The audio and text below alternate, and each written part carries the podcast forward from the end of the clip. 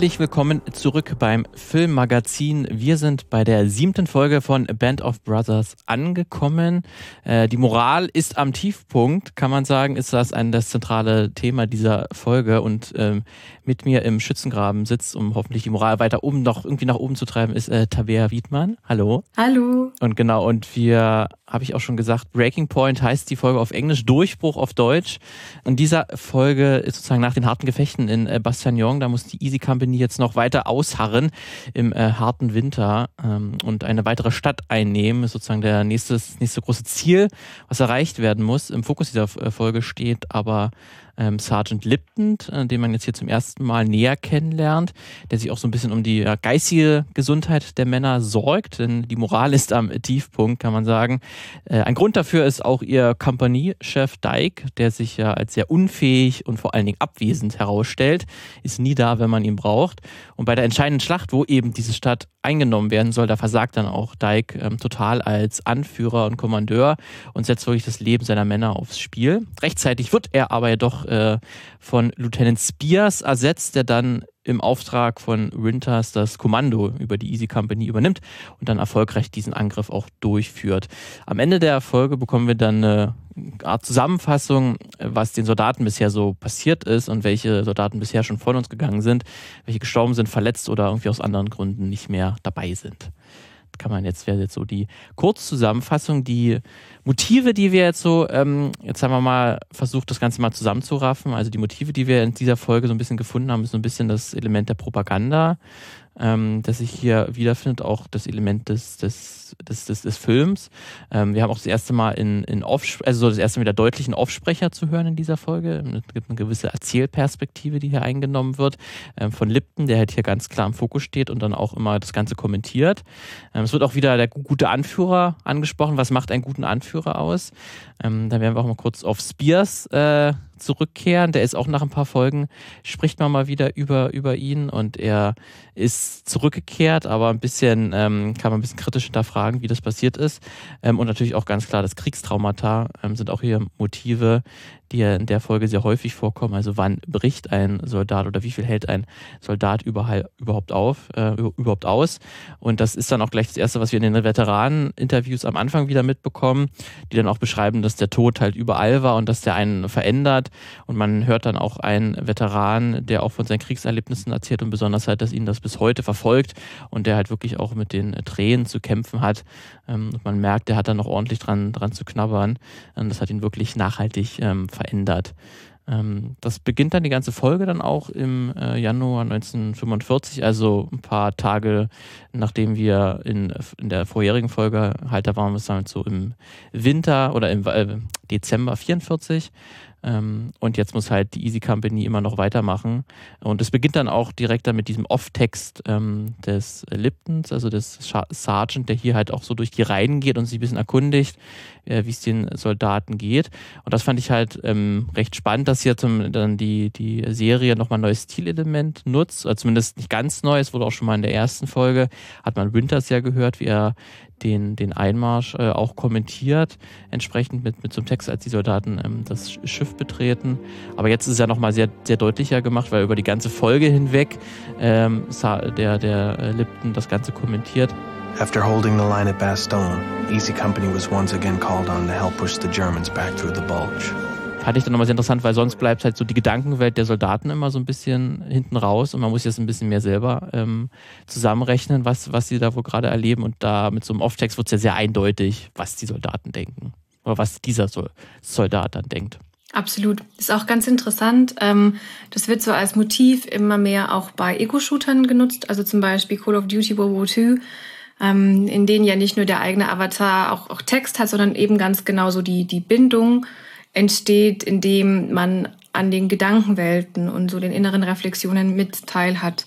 Und das macht natürlich ähm, Lipton sehr zugänglich und erlaubt oder ist möglicherweise nochmal ein neuer Versuch, eben nicht nur als Zuschauende drauf zu sehen auf diese historische Szenerie, sondern um, um die Zuschauenden auch nochmal mehr selbst als Teil von dieser Band of Brothers zu inszenieren selbst. Also wir hatten ja schon darüber gesprochen, inwiefern es eigentlich diesen, diesen Filmen oder dieser Serie als Erinnerungs, Instrument, als Erinnerungsmedium stets ja so diese, diese Greatest Generation und dieses transgenerationale Weitergeben inhärent. Also darauf verweist die Serie immer wieder. Und es geht ja auch viel darum, dass wir als Zuschauer mit einer bestimmten moralischen Haltung oder einem bestimmten moralischen Gefühl da wieder rausgehen. Und ich finde, indem man hier also so ganz immersiv, ganz intim letztlich mit Lipton in Kontakt kommt, ähm, wird gelingt das sehr gut oder ist es hier ein möglicher Einstieg? Und gerade auch in diesem Kontext dieser Serie oder dieser Episode, die sich so stark mit dem mit dem Breaking Point auseinandersetzt. Also ich finde, das ist ja auch durchaus doppeldeutig mit dem Breaking-Element, also wie, wie gebrochen sind auch diese Menschen. Du hast ja selber gesagt, diese, ähm, das kommt sehr, sehr viel eigentlich. Inwiefern ist es nicht ein Durchhalten bis kurz vor dem Bruch. Und dem ist ja was ganz Traumatisierendes, was sehr Verlässliches inhärent und gleichzeitig wiederum auch was sehr Pathetisches. Und in dem Sinne wird es also sehr heroisch inszeniert. Ist dann aber nur ganz auch ganz interessant, dass Lipton so dann als Figur ja dann recht ähm, stark bleibt, sage ich mal sozusagen im Kontext der, der Serie, der sich von diesem ganzen Leid, was um ihn herum passiert, irgendwie dann nicht so stark beeinflussen lässt. Also er ist irgendwie immer die gute Seele, die er dann zum anderen hingeht und den versucht irgendwie zu verstehen, aber er selber ähm, zeigt sich relativ bis auf eine Szene dann, ähm, wo sie dann befeuert werden, wo es äh, oder Beschuss kommt zum Artilleriegeschuss, ähm, wo er dann kurz ähm, auf dem Boden kauert und irgendwie denkt, das sieht ja aus wie ein, wie ein Feuerwerk, das wirkt ja wie der 4. Juli für, für mich eigentlich eher was, eher was Schönes, aber dann das direkt äh, cuttet wird und beim zweiten Beschuss habe ich das schon nicht mehr gedacht. Ähm, dann ist jetzt der Terror über, über uns gekommen. Das war ein einziger Moment, wo er so ein bisschen äh, vielleicht äh, das Gefühl hatte, dass er so ein bisschen als, als Mensch auch verstehe oder ich ihn als Mensch ein bisschen mehr verstehe. Ansonsten wirkt er halt so ein bisschen wirklich wie auch so ein der perfekte Anführer, der halt immer nur sagt, es ist schlimm und so, aber ich versuche halt immer das Beste zu machen. Er wird ja auch mehrmals in der Folge ähm, äh, macht er auch klar, dass, dass man dem Dike hier folgen muss auf jeden Fall, diesem Anführer, der, den keiner haben will, ähm, wo sich auch jeder der Soldaten mhm. schon auch über ihn lustig macht, weil er halt nie da ist. Ähm, oder wenn er Befehle gibt, dass er eigentlich auch keine Be Befehle wirklich sind, wird ja auch so direkt gesagt, seine, die größte Schwäche an, an Dike ist, dass er keine Entscheidungen treffen kann. Ähm, und, und Lipton bleibt dann irgendwie immer knallhart und sagt, nee, wir, es ist unsere Be Befehle, ihm, ihm zu folgen, es bringt nichts, sich, sich äh, aufzuregen. Ähm, fand ich dann auch. Das macht die, es ist ja irgendwie so ein zweiter äh, Winters, war es dann für mich der, der, der Lipton, der auch so unnahbar bleibt, Sehr. aber halt schon trotzdem immer versucht, zu anderen halt halbwegs empathisch aufzutreten. Ähm, ja. Dann so perfekt meistens. Ja, ganz genau. Also ähm, ich finde auch, also wir haben eine große Ähnlichkeit zwischen Lipton und Winters und eben wieder in diesem Moment, wie lange stehe ich hinter einem Anführer und wann entscheide ich mich, ähm, mich gegen ihn auszusprechen. Und das ist ja wahrscheinlich, oder so wird es ja inszeniert, als die mitunter schwierigste Entscheidung in dieser, in dieser Hierarchie. Und ich finde sehr interessant, dass ähm, sozusagen die große angesprochene Schwäche von Dyke ist, dass er eben keine Entscheidungen trifft. Denn das ist ja letztlich, das wird ja auch viel in dieser Serie ähm, inszeniert, das ist ja die Funktion, dieses Entscheidungen treffen können, die Kontrolle behalten können, improvisieren können in Momenten, in denen die geplante Hierarchie zusammenbricht und die geplante Struktur absent ist, dann tritt der im Feld fungierende Anführer ein und muss Entscheidungen treffen. Und das ist ja auch ganz spannend gemacht. Also das hat ja auch Winters ganz am Anfang ausgezeichnet. Da wird er mit, mit Sobel so entgegengestellt. Sobel hat ja genau das gleiche Problem, dass er in der, in der Aktion eben nicht improvisieren kann, nicht Entscheidungen fällen kann. Und hier haben wir also mit Dyke wiederum jemanden, der aber sogar emotional noch viel weiter weg ist. Also es wird ja zu Beginn wird ja so ein Gespräch zwischen ihm und Lipton ähm, auch gezeigt. Und er fragt eigentlich Lipton sehr, sehr emotionale Sachen, sehr, sehr persönliche Sachen und kommt ihm, kommt ihm dabei überhaupt nicht entgegen, kann ihn emotional gar nicht fassen, sondern irgendwann merkt Lipton, der Dike ist einfach wieder weg, ist wieder absent. Das heißt, er ist nicht nur tatsächlich als taktische Einheit fehlt er tatsächlich in diesem Gefüge, sondern er fehlt auch als ja, als Schutzmacht im Sinne von empathische, fast schon Vater, große Bruderfigur, wie auch immer. Also einfach nur als auch der emotionale Puffer und das emotionale Gegenüber. Und das versucht ja Lipton ganz stark zu kompensieren. Und ähm, in dem Sinne diese, diese Moral und alles für diese Moral zu tun und die weiter aufrecht zu erhalten. Und aber auch er kommt ja an diesen kritischen Punkt, wo er entscheidet, sich gegen Dyke auszusprechen. Und zwar, das ist wieder diese Sache ähm, mit dem Angriff. Und das hatten wir ja auch schon mit den Soldaten, die sich, ich glaube, sogar in der ersten Folge ja direkt gegen Sobel ausgesprochen haben, da also wieder Kriegsgericht ähm, sogar Erschießung riskiert hatten, um zu sagen, mit diesem Anführer ziehen wir nicht ins Gefecht. Und Lipte macht es ja etwas nicht ganz so offiziell, aber er, er macht es ja tatsächlich zu Winters zu gehen, also über den Kopf des Vorgesetzten und ähm, ihn da anzuzweifeln an, als Anführer und zu Recht auch, wie wir ja dann beim Angriff sehen. Ja. Und also da wieder diese Entscheidung, genau, wie, wem fühle ich mich verpflichtet? Und bisher, also die meiste Zeit fühlt er sich dem Dike durchaus verpflichtet, einfach als, als hierarchisch nächsthöhere Position. Und in dem Moment merkt man aber, die moralische Verpflichtung gegenüber seinen Männern überwiegt. Und das ist natürlich auch wieder eine sehr heroische und, äh, Entscheidung und fällt ja in das große Narrativ, was die Serie aufmacht. Ja, ja. Finde ich auch ganz interessant, dass irgendwie, wenn, wenn der Dike vorkommt, dann irgendwie auch immer nur äh, als absolut negativ oder so, dem werden keine Zwischentöne zugelassen, ist er dann auch, wenn er am, am Ende halt dann ähm, ihm Winters halt den, Plan für den Angriff gibt und sagt, was er zu, zu, zu tun hat, dann äh, hört sich das Dyke so ein bisschen an und sobald Winters weggeht, äh, geht er so und zeigt dann eigentlich, dass es ihn gar nicht so wirklich interessiert, dieser Kriegsplan.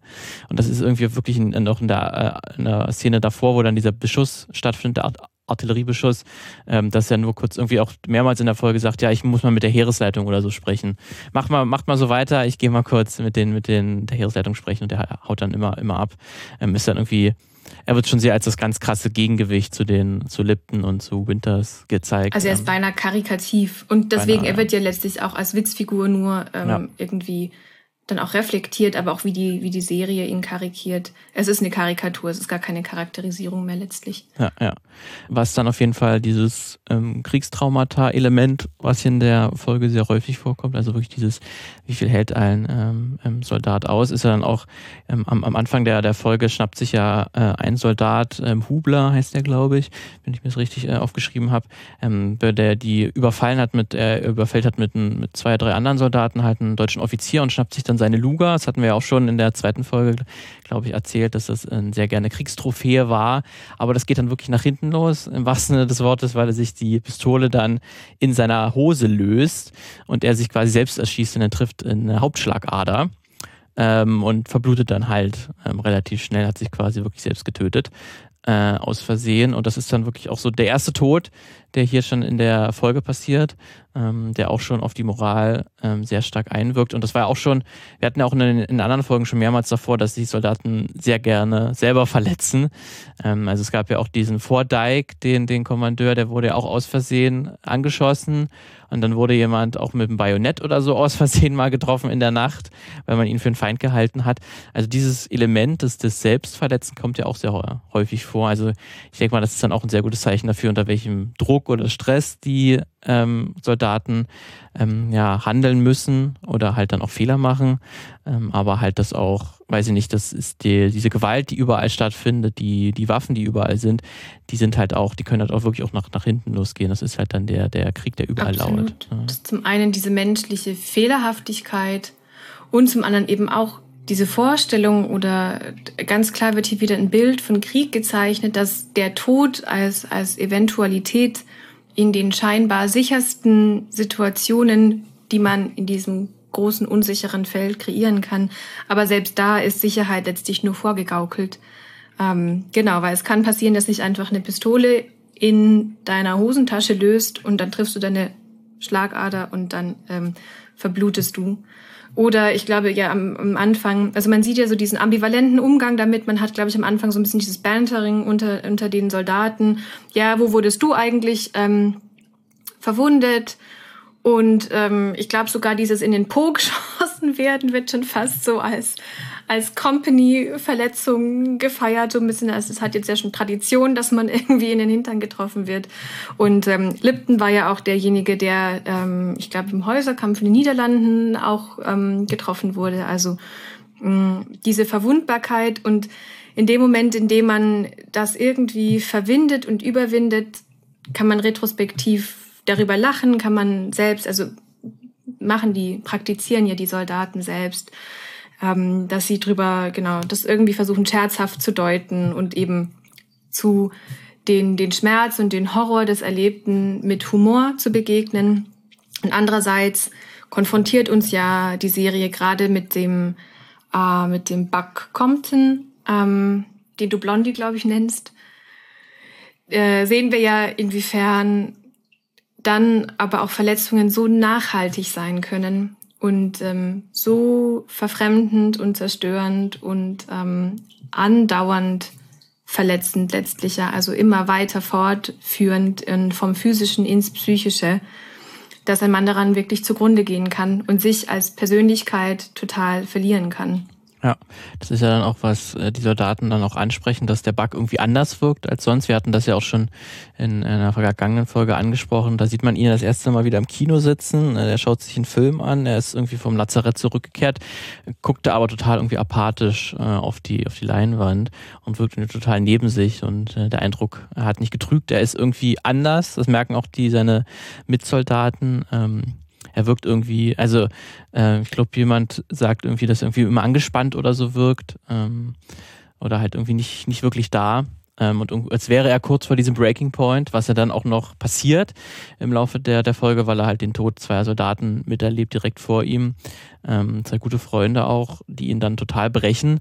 Ähm, aber es macht ja wirklich auch diesen, diesen, dass man sieht, dass diese Verletzung ist ja eigentlich auch, man sieht ja auch diese Verletzung, das war ja dann, glaube ich, diese dritte, vierte Folge, wo auch dieses französische oder holländische Dorf angegriffen wird. Er wird dann weggetragen. Es wirkt eigentlich so, das hat man auch schon ein paar Mal dann vorher gesehen. Also es wirkt gar nicht so, als wäre das so diese Verletzung gewesen, die ihn irgendwie bricht oder so oder ihn irgendwie auf, in, auf diesen Pfad bringt. Aber es ist dann am Ende so. Ähm, das kann man dann auch, auch nicht dann als so, so, so, so nachvollziehen, dann direkt als äh, wahrscheinlich Soldat, dass man das direkt sieht. Ähm, aber das fand ich dann auch sehr interessant, weil äh, dass man das hätte nicht vorausahnen können, dass ihn das so, so bricht davor.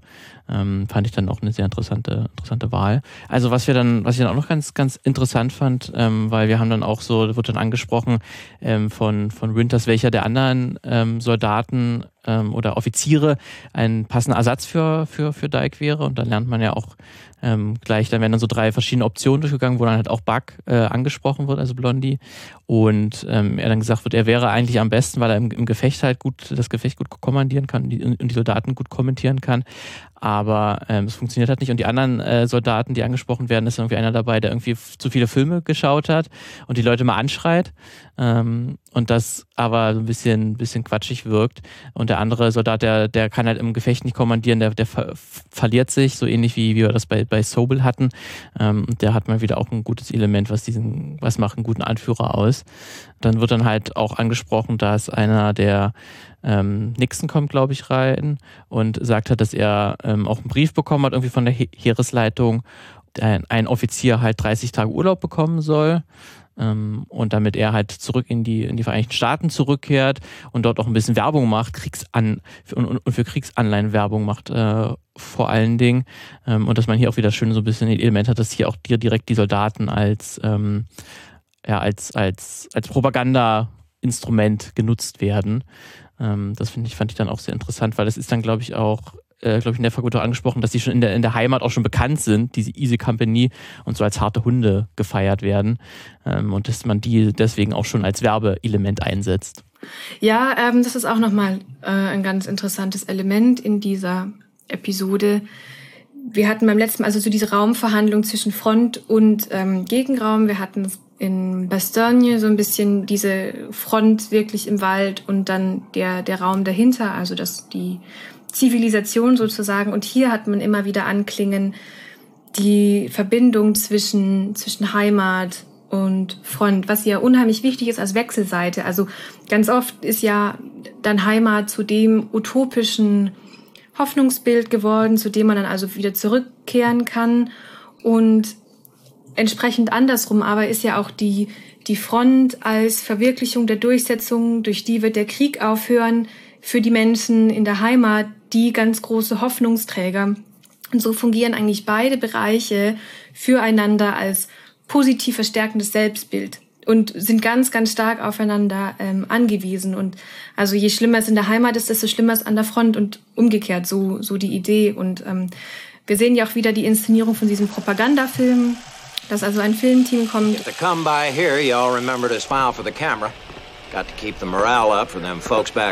Und die Soldaten auch dazu angehalten werden, zu lächeln, positiv zu wirken, mutvoll zu wirken. Und natürlich genau in dieser Episode, die sich ja eigentlich mit dem Bruchmoment auseinandersetzt, also dieser ganz absoluten Grenzerfahrung von wie, wie, wann zerbrechen eigentlich diese Männer an, an den Herausforderungen, die ihnen gestellt werden. Umso grausamer letztlich erscheint fast dieser, dieser Zwang, etwas vorspielen zu müssen, was einfach absolut nicht der Realität entspricht. Und ähm, ganz genau umgekehrt ähm, hatten wir ja auch in der Episode davor mit Buck ja so diese Nachrichten von der Frau, die ihn verlässt und es auch noch an Weihnachten. Also wir sehen, was passiert, wenn schlimme Bilder erzeugt werden, jeweils von beiden Orten, von Heimat und aber auch von Front. Und in dem Moment ist also dieser Propagandafilm ganz wichtig, um diese Front positiv zu inszenieren.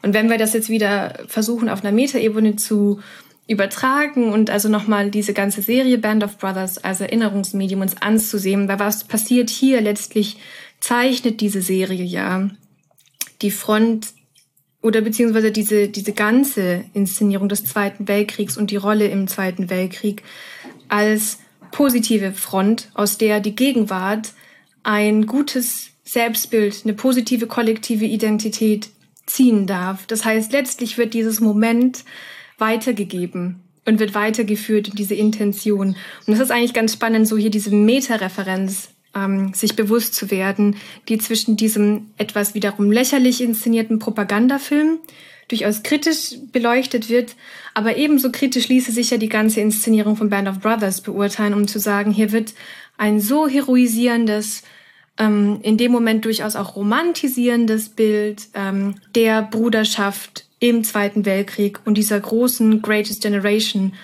aufgemalt, inszeniert und zugespielt an die heutige Generation, dass auch wir wieder, also diese historische Erfahrung letztlich fürs kollektive Gedächtnis positiv in die amerikanische Identität einfließen soll. Glaubst du, das ist der Serie bewusst, dass sie das auch, auch macht? Weil sie spricht es ja schon wieder in einigen Punkten ja auch immer wieder an und bricht das auch so ein bisschen, kann man zumindest so, so deuten. Ähm, aber ist ihr das selber so bewusst, dass sie selber an dieser ähm, ja, Legende der, der Greatest Generation auch ein bisschen, auch ein bisschen weiterbaut? Das auf jeden Fall. Ich glaube, also ich denke aber nicht, dass es als etwas Negatives gesehen wird, möglicherweise. Wir hatten ja auch an einigen Stellen angesprochen, es sind ja durchaus auch Bruchmomente da, aber selbst diese Bruchmomente lassen sich ja als ähm, in dem Sinne Authentizitätsversprechen, also wir zeigen, wie es wirklich war und wir haben aber trotzdem so viel heroische und großartige Männer, die wir äh, kennenlernen. Also hier auch wieder mit Lipton in dieser Folge, die sich mit den Traumata und den zerbrochenen Männern auseinandersetzen, folgen wir jemandem, der, wie du eingangs schon gesagt hast, der eigentlich stark bleibt und der eben nicht zerbricht. Das heißt, mit dem identifizieren wir uns am meisten, der ist das größte tragende Angebot in dem Moment. Ähm, das heißt, auch hier kriegen wir jemanden sehr positiv aufgeladenen als Zuschauenden an die Hand, der uns durch diesen Schrecken sicher geleitet und wir also nicht zerbrechen müssen. Und so werden ja diese, diese Bruchmomente und diese scheiternden Momente wiederum auch integriert in diese Aufladung ähm, der Held als Otto Normalverbraucher in Anführungszeichen. Diesen, diesen Anstrich bekommt dann sogar auch Spears dann verteilt, der dann in dieser Folge auch ähm, nach ein paar Folgen auch wieder zurückkehrt. Ähm, das wird dann auch so eingeführt, dass sich gerade auch Soldaten auch über Spears unterhalten, über dieses Kriegsverbrechen, was er halt begangen hat, wo er die Kriegsgefangenen äh, getötet hat und sie, die Soldaten auch schon so erzählen, ist das wirklich so passiert? Ich habe gehört, es waren irgendwie 30, einer sagt, nee, es waren wahrscheinlich eher 40 und er hat ihnen irgendwie vorher eine Zigarette angeboten und dann hat er sie alle niedergeschossen und das ist schon irgendwie Teil einer Legende geworden und genau dann in dem Moment kommt Spears auch vorbei und bietet den Soldaten halt auch eine Zigarette an. There's another one about him giving cigarettes to 20 German POWs before killing him. He shot 20 POWs? Well, actually, I heard it was more like 30. Christensen. Lieutenant Spears die natürlich sagen, äh, nein, weil da natürlich dann das im Raum steht, dass er den Leuten, die er immer vorher kurz, kurz vorher erschießt, dann eine Zigarette gibt. Ähm, aber der Spears ist ja dann wirklich auch, ähm, was wir auch im Vorgespräch noch mal kurz angesprochen hatten, ähm, was dass dir dann wirklich auch ein bisschen sauer aufgestoßen ist, dass der jetzt so rehabilitiert wird. Er kehrt irgendwie zurück, aber wird als guter neuer Anführer installiert, der dann das Kommando übernimmt, nachdem Dyke sich total als unfähig herausstellt ähm, und der dann aber das irgendwie auch egal ist, dass er dann diese Kriegsgefangenen getötet hat. Also es ist dann wirklich Teil einer Legende geworden, was, was er gemacht hat. Und er ist dann halt einfach nur ein krasser Soldat, ähm, der bereit ist, alles irgendwie zu tun und darüber hinaus. Aber was zählt ist, er ist ein guter Anführer. Ja, danke, dass du nochmal auf, auf Spears zu sprechen kommst. Genau, weil das ist ein Punkt, da sehe ich das wahnsinnig problematisch, dass dieser, der ja eigentlich als Anticharakter eingeführt wird. Also wir hatten ihn sowohl ähm, diese Ein Eingangsszene letztlich, wie wir ihn kennenlernen, ist, wo er die, die deutschen Kriegsgefangenen erschießt.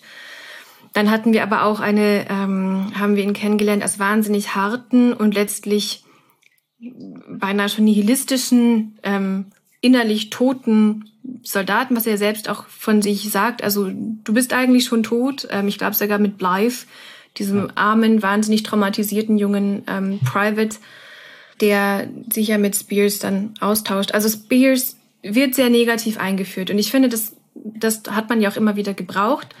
Und das war aber auch ein gutes Gegenbild. Also es war eigentlich sehr angenehm, dass nicht alle Charaktere so durchgehend positiv gebaut sind und ähm, dass der jetzt rückgeführt wird am Ende und wieder in diese in diese Band of Brothers eingebettet werden muss und also auch so ein bisschen fast schon wie der verlorene Sohn ähm, dann wieder heimkommt und so wahnsinnig heroisch aufgeladen wird. Und das muss man ja wirklich sagen, also da war dieses klassische Genre, ähm, also da war es ja so extrem inszeniert in dem Moment, in dem er durch diese Schneise rennt.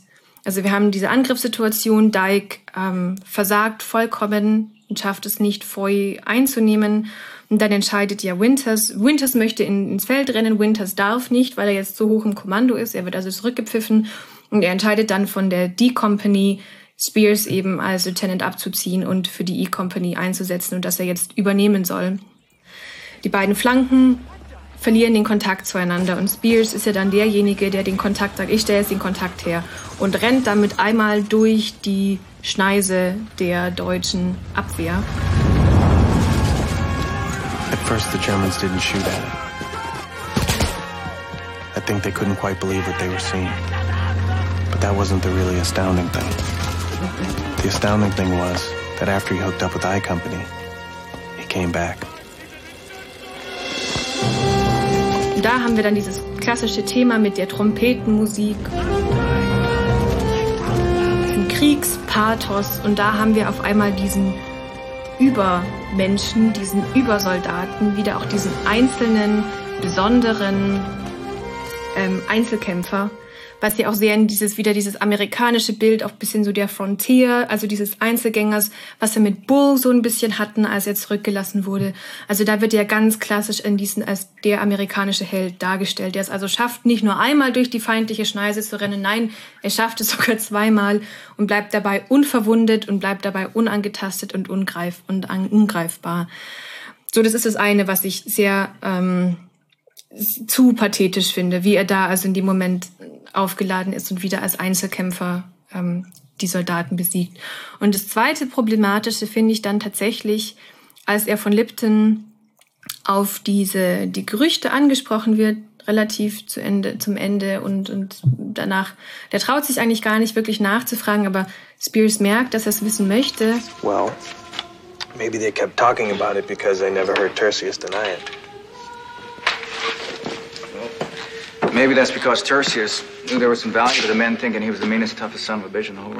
Und nach dem Motto antwortet, ja, es ist wichtig, dass dich die Männer fürchten.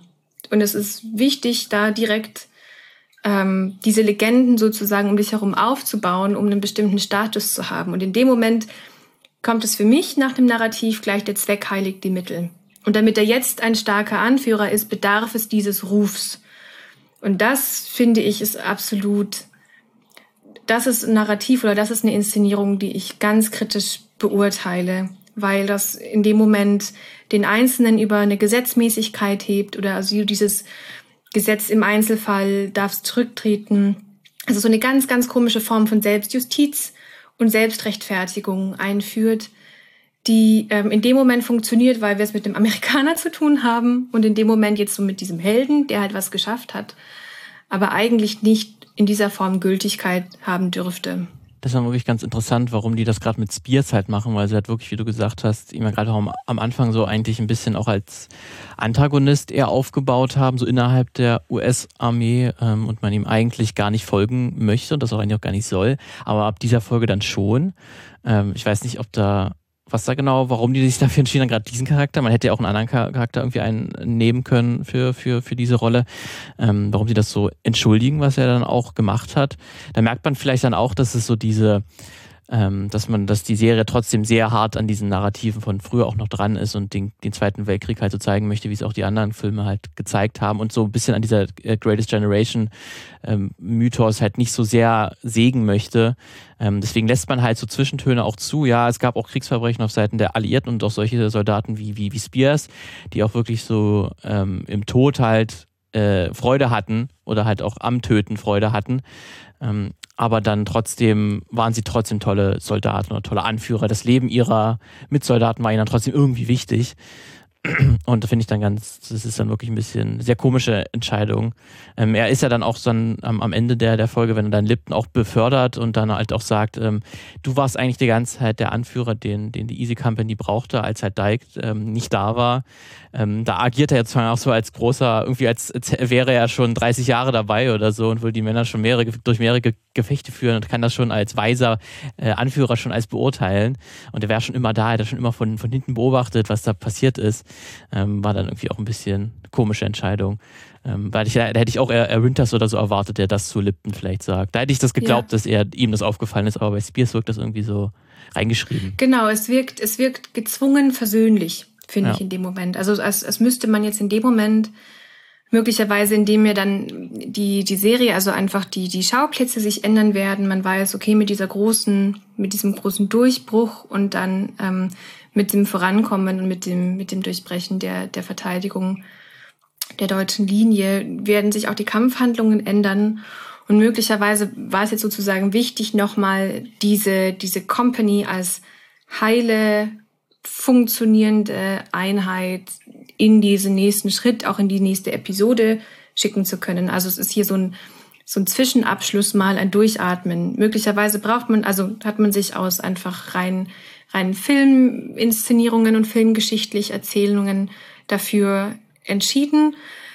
Mm, weil wir hatten ja gar kein Durchatmen, sozusagen, du hast ja selber gesagt, die, diese Episode fing ja nur wenige Tage nach der letzten Episode an. Das heißt, so dieses durchhalten und wir sind relativ atemlos, eigentlich abgekämpft, abgezehrt, in dieses Chaos eingestiegen. Verwundungen standen ganz am Anfang, nach wie vor ja auch immer noch dieser, dieser Wintereinsatz in den Foxholes.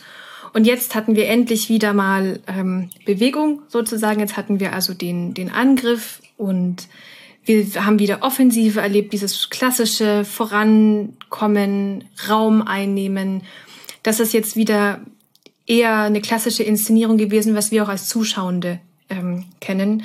Das heißt, in dem Moment, in dem jetzt also auch dieses Enfant terrible letztlich, das Spears ja darstellt, wieder rückgeführt wird, haben wir so eine Art von Raumordnung wiederhergestellt und also auch von, von Genreordnung wiederhergestellt. Und mit dieser Beruhigung würde ich sagen, kommt einfach so ein Zwischencut nochmal so ein Durchatmen ähm, nach jetzt dieser siebten Episode. Ja, ja. Hat mir auch dann ganz klar, dass dann nach diesem erfolgreichen Gefecht, dass dann auch mal das Ganze in der Kirche stattfindet und man Chorgesang hört. The sisters there brought in their choir to sing for us.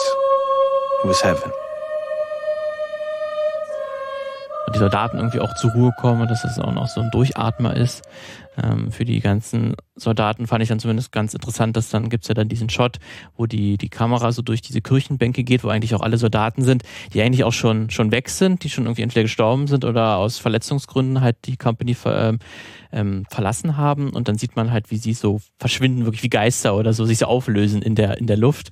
Ähm, und dass dann halt Lipton das auch entsprechend dann kommentiert im, im Off-Text, dass das ja von den 100, über ein bisschen über 150 waren es, glaube ich, hat er gesagt. Und waren es am Anfang, der jetzt sind es nur noch 64 ungefähr. Ähm, also dass sie schon viele Männer auch verloren haben und dass sie dann wirklich auch dieses Element, dass man da die Kamera da durch diese Kirchenbank geht und die sich auflösen wie so ein Geist, hat ja auch sowas Mystisches irgendwie. Ne? Sie haben ihre Aufgabe erfüllt und lösen sich jetzt auf und gehen in der Kirche, verschwinden sie. Also hat man auch so ein mystisches Element, dass sie quasi in den Himmel fahren oder so gefühlt. Ähm, fand ich dann auch sehr interessant, dass sie das natürlich in der Kirche sich Leute auflösen. Das, ja, ja, ja, ja, nein, absolut. Also ähm, mystischer kann man es gar nicht, ähm, kann man eine Himmelfahrt letztlich gar nicht inszenieren. Ähm, das hat ja was sehr von einem Gedenken. Also möglicherweise könnte man es am besten als so eine Form von Gedenkenfeier ähm, charakterisieren. Also auch mit diesem beinahe ätherisch anmutenden Chorgesang, mh, hm, auch dem Frauenchor wieder so als, als Begleitmoment. Und dann dazu diese langsame Kamerafahrt und nochmal eine, eine Gedankenreflexion zu jedem Einzelnen. Das hat eigentlich sehr was von, von wie man sich eigentlich eine ritualisierte, ja, wie man so eine Gedenkfeier sich vorstellt. Ähm, heutzutage, da hätte man dann möglicherweise eine Dia-Show und einen Kommentator. Aber genau diese Elemente werden hier in dieser Szene aufgegriffen. Das heißt, man endet eigentlich mit einem kurzen Zwischengedenken an eine Art Hommage an die Toten, was ja wiederum übertragen diese ganze Serie darstellt. Ja. Das macht sie dann, glaube ich, auch so im, im äh, Credit-Text, wird dann halt auch schon gesagt, dass die, glaube ich, noch, dass die noch dann den, bald das nächste Gefecht haben, haben werden oder so, also dass es noch, noch immer weitergeht. Ähm, also dass die nicht ruhen können, weil es wartet immer noch der, der nächste Auftrag für die, die Soldaten, die noch da sind. Und das ist ja dann auch gleich so, ähm, sie hören nicht auf, erst wenn der Auftrag wirklich erledigt ist. Ähm, fand ich dann auch so nochmal noch mal darauf ein Ausrufezeichen, um das nochmal klar zu machen. Ähm, ja, damit wären wir zumindest, glaube ich, Großteil über die Motive durch, die wir ähm, erstmal so festgestellt haben. Gab es für dich noch irgendwelche Punkte, irgendwelche Szenen, die du, die dir im Gedächtnis geblieben sind jetzt in der Folge? Für mich waren das die, die Schlüsselmomente. Ähm, ich weiß nur nicht, dass die dann halt auch, auch wieder eine recht brutale Folge zumindest. Man sieht auch viele Verletzungen, auch viele Tote. Ähm, es gibt dann auch diese Szene, wo dann dieser eine Joe zurückkehrt, irgendwie auch verletzt wurde und dann halt in dem ersten Artilleriebeschuss direkt ein Bein verliert. Dann will irgendjemand jemand helfen, will ihn wegziehen, der verliert auch sein Bein. Ähm, also auch eine sehr martialische Folge irgendwie, aber wir hatten ja auch schon angesprochen, dass es auch dann dieses Kriegstraumata, dass das dieser ähm, nicht nur diese psychologische Härte, sondern irgendwann auch die, die körperliche ähm, Verletzungen halt auf die Soldaten einwirken. Und das hier nochmal besonders deutlich wird, aber das hatten wir dann, glaube ich, auch schon durchgesprochen. Gut, dann ähm, würde ich sagen, haben wir diese Folge auch durchgesprochen, was wir besonders interessant fanden. Ähm, es geht dann weiter mit The Last Patrol in der achten Folge. Ähm, da lernen wir dann auch nochmal äh, ja, zwei neue Charaktere kennen. Auch ein bisschen anderes Setting. Äh, es wird nicht mehr ganz so kalt. Ähm, der Winter ist langsam vorbei. Heurika, es gibt Duschen. Es gibt Duschen, ja. Die Soldaten können wieder auch nach Monaten wahrscheinlich das erste Mal sehen sie fließend Wasser wieder. Ähm, aber das werden wir dann in der nächsten Folge besprechen. Deswegen vielen Dank, äh, Tabea, und wir sehen uns dann in der nächsten Folge. Tschüss. Bis dann. Ciao.